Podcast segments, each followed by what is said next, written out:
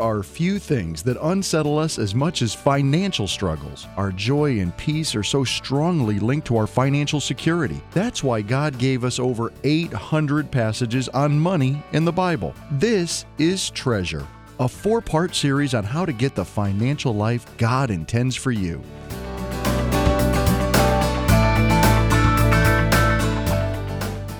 In a series called Treasure. We are on part three of Treasure, and this series is built on four passages that teach us four biblical principles of our finances. And so far, we've covered a couple of them. The first principle that we covered was this principle of devotion. And I believe something is true. Jesus agreed with it. He taught it in the Sermon on the Mount where he said, I paraphrase, this is my way of saying it money is the greatest competitor for our devotion to God. He said, wherever your treasure is, there your heart is going to be. Last week we looked at the second principle, and it's the principle of giving. And the simple idea was this you don't wait until your heart changes and wants to give, because that will never happen, but you give to change your hearts, and then your hearts change. Today we're going to look at the principle of stressed and strapped. Yeah. Here's the problem most of us, many of us, actually just way too many of us, would use those words to describe our financial lives. And uh, the good news for you is that I know what it feels like. Been there, done that. My wife and I can share personally our testimony a little bit with what we've experienced. More than 10 years ago, we were at least $86,000 in debt, and that does not count the house we were living in, that we had a mortgage on. And if you think, well, that may not be that much money, because for some of you, $86,000 is not a lot of money. Some of you bought a car that's at least two thirds of that. So you think, well, that's just a car and a birth of a kid, or that's two cars and a vacation. That's not that much money. Well, it is a lot of money. Let me put it into perspective for you. Whatever you make, whatever your annual household income is, that was about three years for us. So do the math. What you and your spouse make, all of your jobs, everything put together, almost triple it, and that's how much we were in debt. So we could have gotten out of debt in three years if we had agreed never to eat, to not need electricity, to run from the government not, by not paying our taxes, to not pay a mortgage payment.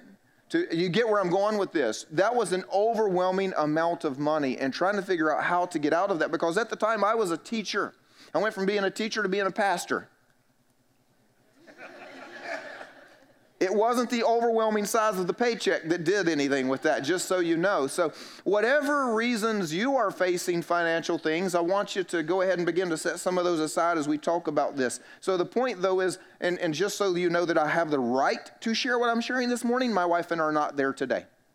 No longer there. The only thing we own now is our mortgage, and we're working very diligently on that. And so that gives us a little bit of credibility to stand up and share with you some incredibly practical things from the Bible about how to not stay there, how to get out of the hole that you might be in.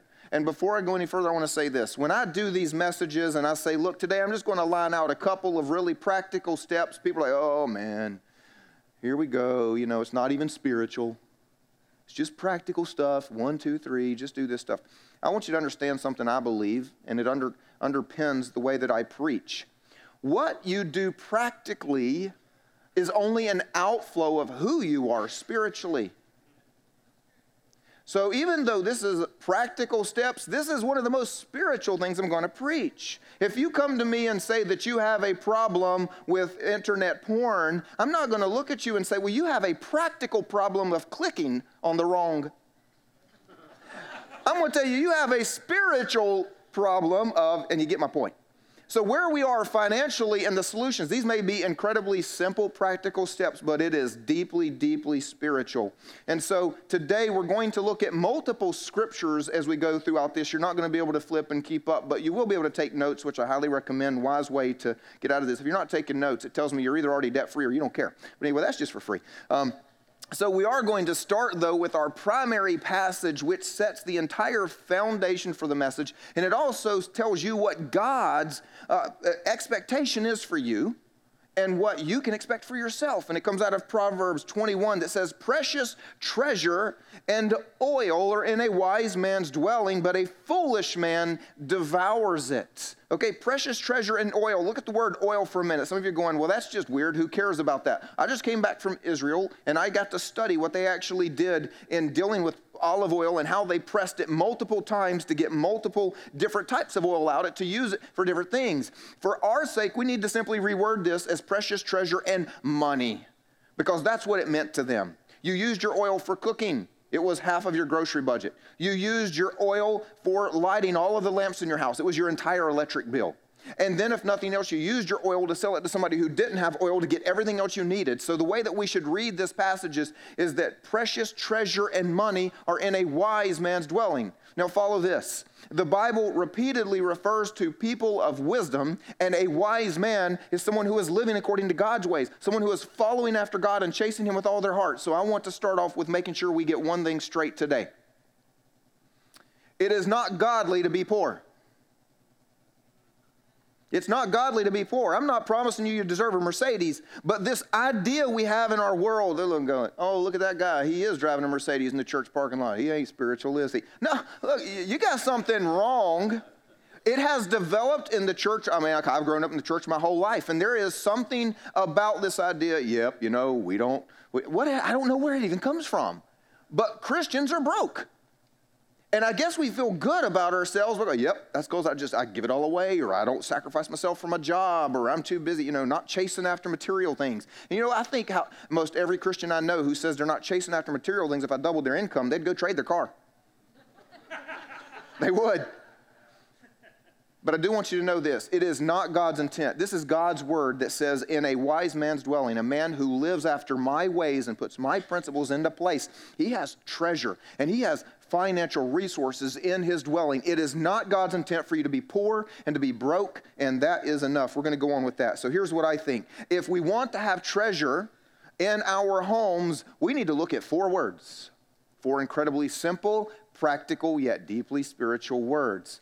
Number one, debt. You know the funny thing? First service had the same response. Nobody amen that one. That's probably because some of us have too much experience with debt. We know what we're talking about. Proverbs 22 says this, though. It says, The rich rules over the poor, and the borrower is the slave. Now, I know we like to reinterpret and twist words sometimes, but that one's pretty clear, isn't it? The borrower is the slave of the lender, but not one of those who gives pledge. I'm sorry, be not one of those who gives pledges, who puts up security for debts. If you have nothing with which to pay tomorrow like you thought you would, but turned out to be wrong, why should your bed be taken from under you? And you may think, what? I, am not, I'm not a slave, really? How many of you on Monday morning wish you could just sleep in? It's been a long weekend. The Colts lost. You're having a hard time getting over it. Actually, the truth is, I don't want to see that. I hate the pa- I'm sorry, the uh, the Patriots. I love the Packers. I hate the Patriots. So anyway, you're gonna have to edit that from the message for the internet, aren't you? I can try to back up and be spiritual again. So on Monday morning, you wish you could sleep in. All of your teams lost. You had a miserable weekend. You worked long and hard, and you tried to paint the house, and the paint didn't it didn't stick, and everything. You just wish you could tune the world out. Except the problem is, you got to pay your mortgage and you got to pay your car payment. So you've got to go to work on Monday morning. You become the slave because you don't have enough money saved up to just pay for the groceries. If you didn't go to work that day, it's the way that we are. We all live our lives typically as slaves, unfortunately.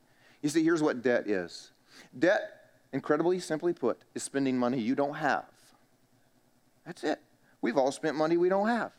It is stealing from tomorrow to pay for yesterday. And I'm going to promise you a truth. You can try to defy it all day long. But as long as you keep stealing from tomorrow to pay for yesterday, you're broke today. You'll never be able to get away from that. It will be the cycle of your life. You will be more and more broke every day because you're paying for more and more yesterdays and you are running out of tomorrows. Every day that you live one, you've got one less. Just free information there. Here's the problem we live in a culture that makes debt easy. We do not buy or spend based upon our income. How many of us, when we went and bought a house, the first thing we did is talk to a bank? We buy and we spend based upon this American concept called borrowing ratios. You go down to the car lot to get a car. They don't look at you and say, How much money is in your savings account? They say, Well, let's look at your credit report and your income and let's see how much you can afford. It's all about borrowing ratios. Our entire culture is based upon us spending money we don't actually have. Isn't that funny? Why are we surprised our nation is in the same boat? Anyway, that's a free political commentary. We need to do something about this. What it means is that we have to willingly choose not to live according to the ways of the culture, but according to the ways of the Bible. And when we talk about money, we find that shocking. Why do you find it shocking? To have a good marriage, you have to live according to the ways of the Bible, not according to the ways of the culture that says just be happy, kick them to the curb if you keep arguing with them. If you want to have good children, you have to raise them according to the ways of the Bible, not according to the ways of the world. If you want to have a good moral life, you have to be living according to the ways of, of God's Word, not according to the ways of our culture. Anything that you want to succeed in life, you have got to say, My culture is not my guide, God's Word is. Why are we surprised that we got to do it with money? And we've got to do it with money. We've got to stop living like our neighbors do, unless, of course, your neighbors go to church with you. Otherwise, that's the problem. Here's the issue the issue with debt is simply one of self control. The Bible talks about this thing called the fruits of the Spirit. If we have God's Spirit living within us, and if you follow Jesus, then you do, then His Spirit is in us, and there should be certain things that come out of us that display the fact that His Spirit is in us. We refer to this as the fruits of the Spirit, Galatians chapter 5, verse 22, if you need to put that in your notes. And one of the fruits of the Spirit is self control. Self control is the ability to look at something and go, I don't got that kind of money. I can't see the baby gets it. I can't afford this. That's, that's what you should say when they show you the price tag and the amortization schedule on that car. When you see the interest spelled out, that should be the response, just so you know. I love babies. You're good. Keep them in here. That's fine. Uh, what was I talking about? Self control. Self control. There we go. Self control. How about just focus? You see, what we do when we don't have self control, we're displaying impatience that says, I have got to have it today. We're showing immaturity that says, I've got to have what I want no matter what I'm going to hurt tomorrow. It says that our standard of living is not based on what God has already given us, but what we want no matter what and we're going to take it. We're not going to be content. Here's God's intent for us, for all of his people. He says this The Lord will open to you his good treasury, the heavens, to give the rain to your land in its season, and to bless all the work of your hands. And you shall lend to many nations, eh, but you shall not borrow, and the Lord will make you the head and not the tail. That's God's intent for us. It's God's intent for us. The younger you are, the better you have a chance of, of, of, putting this into play in a short period of time. Some of us, we've dug deeper holes. It's going to take a little bit longer, but this is where God intends for every one of us to go to be the head, not the tail. To be able to look at our boss and say, What you're asking me to do, I can't do with a good conscience. Thank you. Have a nice day. Most of us go, I've got a problem. I've got to find a new job. But until I find a new job, I am stuck here in this ungodly place doing these ungodly things because I am broke and I am strapped and I am stressed and I can't afford to do the right thing. We find ourselves where we are the tail, constantly chasing after everything.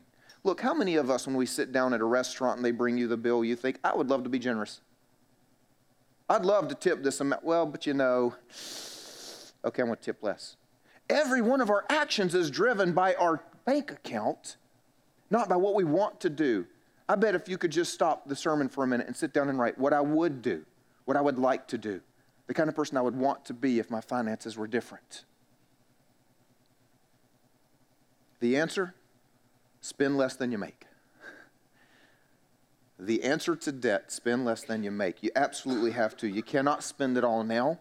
The practice of borrowing to get what you want must end and the practice of paying back what you owe must begin. And if you don't know the obvious, I'm going to go ahead and tell it to you. It's going to hurt. Because while you have decided not to get more of what you need and want today by taking it from tomorrow, You are still paying for yesterday today. And there's going to be a season that just absolutely hurts. And you have a choice when it comes to that self control and that impatience and that immaturity. Is that I'm going to let this cycle, cycle, cycle, cycle, cycle and die someday and leave all of these bills to my kids? Or am I going to go through a season of pain and fix it? The answer leads us to point number two. Second word that we need to be comparing our lives to is the word budget. Budget. Y'all are not amening me on these things this morning, just so you know, but that's all right. I got Jesus. Jesus got my back here because Jesus' words. Jesus' words on this is pretty straightforward. Here's what Jesus said about a budget. He said, For which of you desiring to build a tower does not first sit down and count the cost, whether he has enough to complete it? Now I know y'all look at that and go, I don't build a tower, I don't do that. What you talking about? Oh, come on. Y'all know exactly what I'm talking about. You go out and buy half of your Christmas presents, figure out you hadn't bought the other half, but you've already run out of money. So then comes Visa. Or those of you who are too holy to use Visa, praise God, there you go. All right, but you've used the debit card. Next thing you know, here it is Christmas Eve, and you're looking at the bank statement. Honey, don't buy any more groceries till January 1st. We've spent it all already. There's none there. If we'd only use Visa, we'd be okay. A budget is telling your money where to go instead of wondering where it went. Famous quote. I believe that John Maxwell gets the credit for that, but anyway, it's used so often everybody's not really sure. Here's what a budget does it helps you increase your control. Now, that should be encouraging because we're all control freaks. It helps you increase your control of your money instead of having someone else control it because you don't know where it's going. When you have a budget, you're able to predict when your money's going to run out before it does. You ever been in that situation where, oops, didn't see that one coming? My wife and I have been in those situations. We, look, I can just tell y'all, we were the epitome of immature, impatient, and just plain stupid. We actually were so broke that the Visa bill was maxed out, and we were so frustrated with our poorness This was long, long ago, just so you know. But we were so frustrated with our poorness and our brokenness, we said, let's just go to the mall.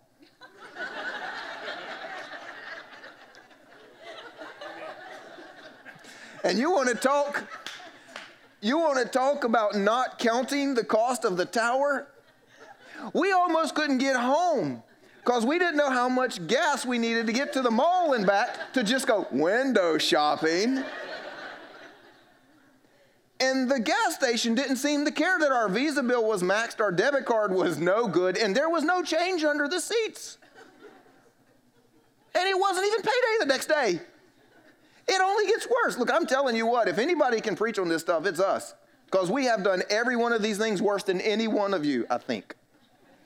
And if some of you can top it, please let me know. We'll get you on video for the next message. Here's what's going to happen if you're not budgeting you are living and spending for the moment. Some of us, so funny, our, our phones, we just pull out our phones and you can just log right into your bank account. I promise I watch people do this. I'm not going to name any names. But anyway, I watch people do this. They, they pull out their phone and go, oh, the bank says it's there. I can spend it because it's a debit card and they think, well, I'm doing what Dave Ramsey would want. I don't have a visa. It's in the bank. I'm good to go. Yeah, but tomorrow's bills come and tomorrow you're going to want something. Oh, it's there. I can spend it. It's good. And we just keep doing this that we don't think about what actually needs to come. Here's the problem when you spend and live for the moment, you are strapped and you are stressed and it gets old. I don't know of anything that wears on people more than money. I think number two is marriage, but I think number one is money. Because half of the marriage stuff I deal with is because they can't agree on the money. It just stays in front of us. You will always be strapped, you will always be stressed, and it will catch up with you because you will run out of your own money. And when you do, you have one of two choices. You will increase your debt, or you will need someone else's charity. And y'all know what I'm talking about. Tell you another silly story just because I know y'all don't do this. Y'all have never done this. But you get into Christmas and you figure out you didn't save enough for your kids' Christmas stuff. So you actually start doing the math. Well, we can spend this much because traditionally at Christmas, our mom gives us this much money, and this guy gives us this much money. So we are spending our Christmas presents to buy the kids Christmas presents, hoping that person is as generous this year as they were last year. You see, you will either increase your debt or depend upon someone else's charity or even worse, someone else's pity. What's going to happen to you someday when your rich uncle either isn't rich or doesn't like you anymore? Christmas ain't so Christmassy anymore. On Christmas Day, you open it up and it's a card that says, Merry Christmas. uncle, did you miss something? How am I going to pay my Visa bill? Y'all wouldn't find it funny if y'all didn't know what I'm talking about. Third word. Third word is save. Look, this is simply about being prepared. Tomorrow will come, statistically proven, tomorrow will come for most of us, almost all of us, I hope. All of us, I hope. Let's clarify that. All of us. well, it's going to be a fun message on the internet. Proverbs says this He who gathers in summer is a prudent son, but he who sleeps in harvest is a son who brings shame. You see, the, the Bible was written at a time frame in history when most things were agricultural. You would trade what you grew and what you had for other things, and it became more commodity based than paper money based the way we have it today. So here's what this really meant is there's a season of time when you can work and you can reap because there will come a season of time where you will rest and play, and you can't change if you spend it all, there's, there's no way to get any more. You cannot grow a plant that will sell for anything in winter save your life. It's not going to happen, is what it was simply saying. And so if you are a wise son, you're going to go do this at the right time. This is our lives. You want to go play and rest on Saturday and Sunday, or on vacation, or on holidays, then when it comes time to work, you've actually got to get in and work, and you've got to take some of that and set it aside for those days where you cannot work. Unless you do want to work seven days a week for the rest of your life with no vacation, you've got to learn to save. Saving is simply about preparing for both the known and the unknown. Look, I know the unknown is going to happen, but let me tell you what you know about the unknown is going to happen. Just because you can't put a title on it today doesn't mean you shouldn't be prepared for it. And then there are so many things that we actually do know. It surprises me how many of us are shipwrecked by things we can expect and even predict, even with a calendar. Here's a surprise for you. On December 25th, people are going to expect things that cost money from you. Your kids will have a birthday this year. They are going to expect things that will cost money. For, we can predict these things. Somehow it took my wife and I like a decade to figure this out. I don't know why. We're just not as bright as some of you, but anyway, we're hoping you're learning from our mistakes here. Here's the deal Guess what's going to happen to you after you work really hard? You're going to want some time off. It's called vacation. No surprise. You're going to need money. Guess what's going to happen after you work long and hard for your entire life? You're going to want a lot of time off. It's called retirement. No surprise. It's going to take money. Guess what's going to happen to the new appliances you just bought? They're going to quit working and they're going to die. Probably before you, which is a good thing, but then, no surprise, you're going to need money. Guess what's going to happen to those kids you have? They're going to want that money today because they eat and they eat again and they eat again. I think my kids are hobbits and it has nothing to do with their nothing to do with their size for all y'all pointing at me. They eat first breakfast and they eat second breakfast and they eat snack between the three breakfasts and then they eat lunch they get home from, from school, Mommy, I need to eat. We're going to eat in 10 minutes. It doesn't matter. I need to eat now. I won't last 10 minutes. My kids eat all day long. And they want clothes, which is a good thing if you're ever going to take them out of the house. Otherwise, it doesn't really matter. Those kids are going to cost money. No surprise. Guess what's going to happen in exactly two years and three months from now? I don't know. but I can promise you this something and it's going to cost money. and you should have some. And you don't know if you're going to be healthy in two years. You're going to need that money. Which brings us to point number four. Last word tithe. I didn't get any amens on that one either, did I? tithe.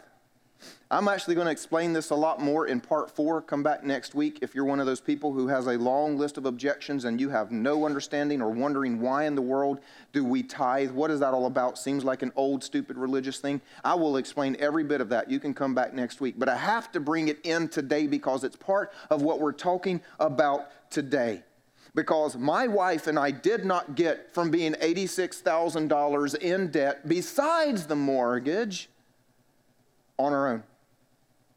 We got there by putting all of these principles into place. Yes, we began to budget. Yes, we began to save. And yes, we began to eliminate debt. But we couldn't even do that on our own if it wasn't for God doing something on top of all of that. God bringing His favor into that. And God promises His favor and His blessing for our obedience in this way.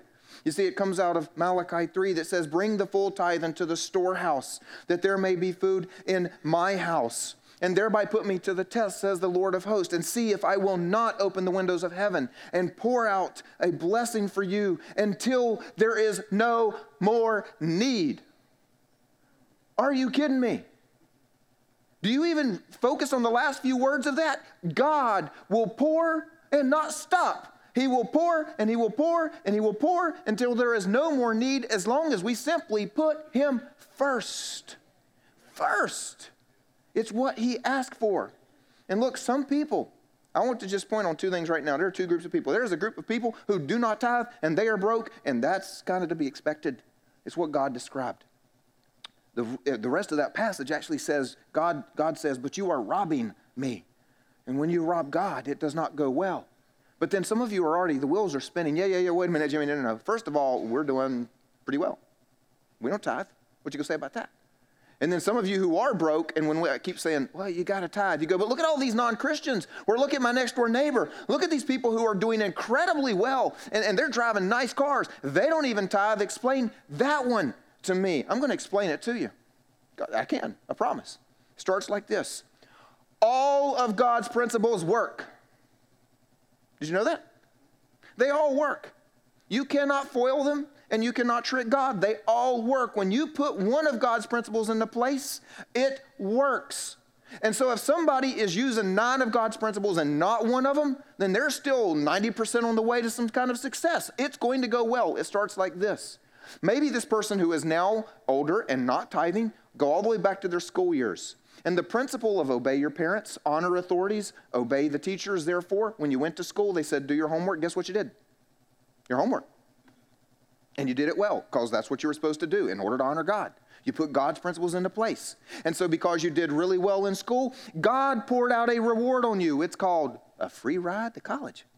You figured out that that worked well. Okay, God's things work. And so you got a part time job while you were in college for a little bit of spending money. And you put another one of God's principles into place that says work as though you're working for God, not for man. So even if you think your boss is a jerk, you don't work for him. Even if you think you're underpaid, you don't fuss at your boss, you take it up with your provider, God. And so you work for God. So they work really hard because they're working for God. What do you think happens? They get promoted. What happens then? They start getting raises. Their paychecks start getting extra zeros. The next thing you know, yeah, they're doing pretty well. It's no surprise. They're using God's formula.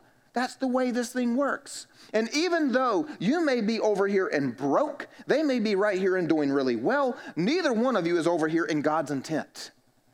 Because you can do well for yourself, you cannot do blessed for yourself.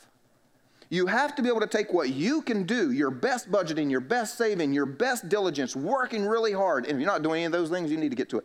But you can take all of those things, and without God's formula, without this, I don't know what the quotient of multiplication is. We don't know. But somehow God takes this, He does some kind of little math, and next thing, whoosh. You're, you're, you're not, you don't have the whoosh, it's not in your life. You're just missing that thing altogether. It's your choice, but it's God's formula. It's His formula. I want to encourage us. I want to close with this, this idea here. I want to encourage you to look at these four words, compare them to your financial life, and ask yourself these questions Do I have debt? Do I? Do I budget? Do I save? And do I tithe? And put those four principles into place and ask God to show up. Now, I told you before, we began planning for this series back in August because back in August we did a week of prayer and fasting like the one we just finished. And the two primary things that showed up over and over and over people saying, Please pray for me, please pray for me, please pray for me. It's funny, they're actually still about the same things this week as well was money and marriage. And so in August, we started planning for the idea to kick off the year helping you deal with the two biggest issues we face, which is money and marriage. And it wasn't just about this series. We wanted to give you something that you could take away and put into your lives as well going after that. So since our life group cycle starts just around the corner in about a week on February 1st, we wanted to go ahead and make sure there were some financial uh, life groups there available for you to go and be a part of this thing. We teach here what's called uh, Financial Peace University by Dave Ramsey. If you've heard of Dave Ramsey, you're off to a good start. If not, whoop, you need to get to know Dave Ramsey. And you probably need to go to Financial Peace University. So we have lined up multiple groups on multiple days of the week to try to make every one of your objections obsolete, to do everything we can to afford the opportunity for you to be a part of this. So here, I want to help you decide on your life group in the upcoming cycle. Here you go. If the deed to your house is in a safe at home, if, if the title to every one of your cars is in a safe at home, if Visa does not send you a bill because they don't have your address, or MasterCard either, for those of you trying to be legalist. If you could lose your job tomorrow and still feed your family for a couple of months with no problem, you don't need to go to FPU. We'll have a basket weaving group on Tuesday night for people like you. Everybody else, everybody else, I think it is time that we stop living broke and poor and thinking it's godly or that it's God's fault. Because it's not God's fault. Because God gave us His Word, God gave us people to teach these principles, God gave us people like Dave Ramsey who has committed his entire life to helping people not be as broke as he once was. You need to know his story. Lost millions, totally bankrupt, driving a car with seven or eight colors of Bondo. The man knows what he's talking about. And you have a choice. You can keep living this way, keep doing this thing, keep wishing that people like me would stop preaching on things like this, where you can get free and have the money to enjoy life. So, look, I want to challenge you to take your financial condition seriously. Few win the lottery. It's not a good place for your hope. I recommend putting your hope in God's principles. I think it's the only solution for a successful financial life. And I'm going to close today by sharing one more wonderful story for you of a couple who did just that. Back in 2008, God had, called us to, to begin to do some different things with ministry. Uh, he had uh, asked us, and we had decided to step onto uh, our high school campuses in the city doing campus ministry and what we call Rush, Rush Campus Ministry. And part of that came with um, raising our own support, stepping away from a um, somewhat, not a great income, but a secure income uh, where I was working and uh, raise our own support. And uh, in the process of all this, uh, Jimmy talked about finances, just concepts of how to handle your finances in a, in a godly way. We, um, we didn't have a whole lot of debt. Uh, we had our cars paid off, so in, in, many senses we were very good, but in a lot of senses we weren't because we, we weren't communicating very well. Um, with our with our budget. We didn't budgeting was probably the worst thing in the world for us. We tried it several times. It just didn't work for us. But during that sermon that Jimmy spoke about finances, God really impressed upon Ryan's heart that he was supposed to take leadership in that area of our lives. So that's when he really got a hold of it and really started leading our family. Part of the idea is when um, when we were going to be asking people to give us money for ministry, I felt I felt something in my heart, something like, uh, you know, now I really better start taking uh, care and, and, ownership of our money because God's giving it to us. Well, you know, that was kind of silly because God always gives us our income, He gives us the ability to work. But for me, that was kind of the, the stepping over the threshold point of, okay, I'm going to take this serious finally. And so um, we read we read a book by Dave Ramsey uh, together, the Total Money Makeover, and we decided, okay, we're really going to um, we're really going to actually do this together. We're going to sit down, make a budget, track our expenses, and we're going to have the tough discussions about what we can and cannot spend and uh, set some goals. But God actually gave me the idea to uh, pay off our mortgage. to me, it was kind of a crazy idea at first, because um, who does that, right? we were in our uh, mid 20s at that point, and you know, we we just, uh, I just, but I just felt this big impression from God that you know, pay off your mortgage. I think God was telling me to ask big, like ask to do it in a short time frame, and so I said, oh, okay, God, 10 years. I think He kind of laughed at me because, like, you know, just with good discipline, you can do that in 10 years. Um, but I think He was He was wanting more of an aggressive time frame, so I said, okay uh, we'll go for five years. When we decided that we were going to pay off our mortgage, um, the first thing we did was begin to have monthly, um, consistent budget meetings. And those budget meetings were really hard, um, especially at the beginning, because we had different values and we wanted to spend money on different things. So it was hard for us. It took us a while to get on the same page, but after communicating with each other, um, they became easier and easier. And as the budget meetings became easier. Um, paying off our mortgage became easier because we were able to really focus on the same goal. We found extra money somehow. Uh, you know, and so every every tax return that we would see, we would pretend like it didn't actually come in the mail. We would just give uh, part of that money, we would tithe, and then we would just put it to the mortgage. Um, any additional money that we saw uh, for for any reason, either bonus or raise or gift or anything that we saw, we just pretended like we didn't see it. Um, we gave from it, and then we would, we would put it towards the mortgage. And we did that for um, years. We did that for years. So we started this in 2008, and in um, January of uh, 2012, we made our last payment, and then we were free and clear on our house. We didn't eat out a lot. We weren't taking a lot of vacations and things like that. Um, and so those times of saying no were hard. Um, but in this whole process, you know, at the end, you know, we were in a really good place financially, but it also brought us to a really good place spiritually because in that journey that we were taking, it wasn't just a financial journey, it was a spiritual journey. I realized that in hindsight that God was really working on my heart to deal with the pride and the greed and the impatience and the lack of discipline at the end of all this, um, not only were we really blessed to find ourselves in a place of financial freedom, but we had a lot more going for us in our marriage um, relationship and in our relationship with the Lord. Not having a mortgage payment, not having a house payment um, is just, it's a great feeling. it's an awesome feeling.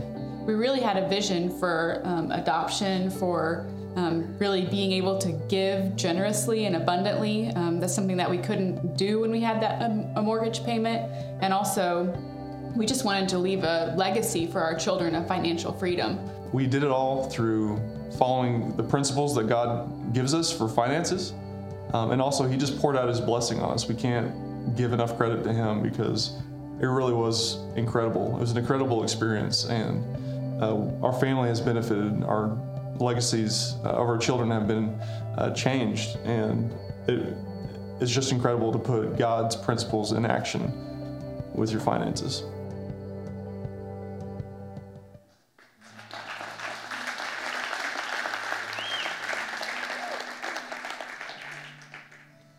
So take whatever the excuse is you tell yourself. By the age of 30, on a single family income that was ministry support. In other words, he's a missionary. Making less than the person who preached the sermon that inspired him, totally debt free. Nothing. Not one bill in terms of debt.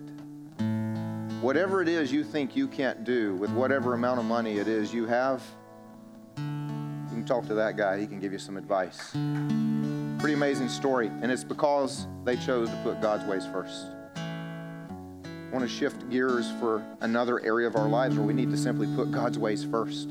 And that's at the very beginning of realizing that what we talked about in communion, we have a perfectly holy God, and we are not perfectly holy people.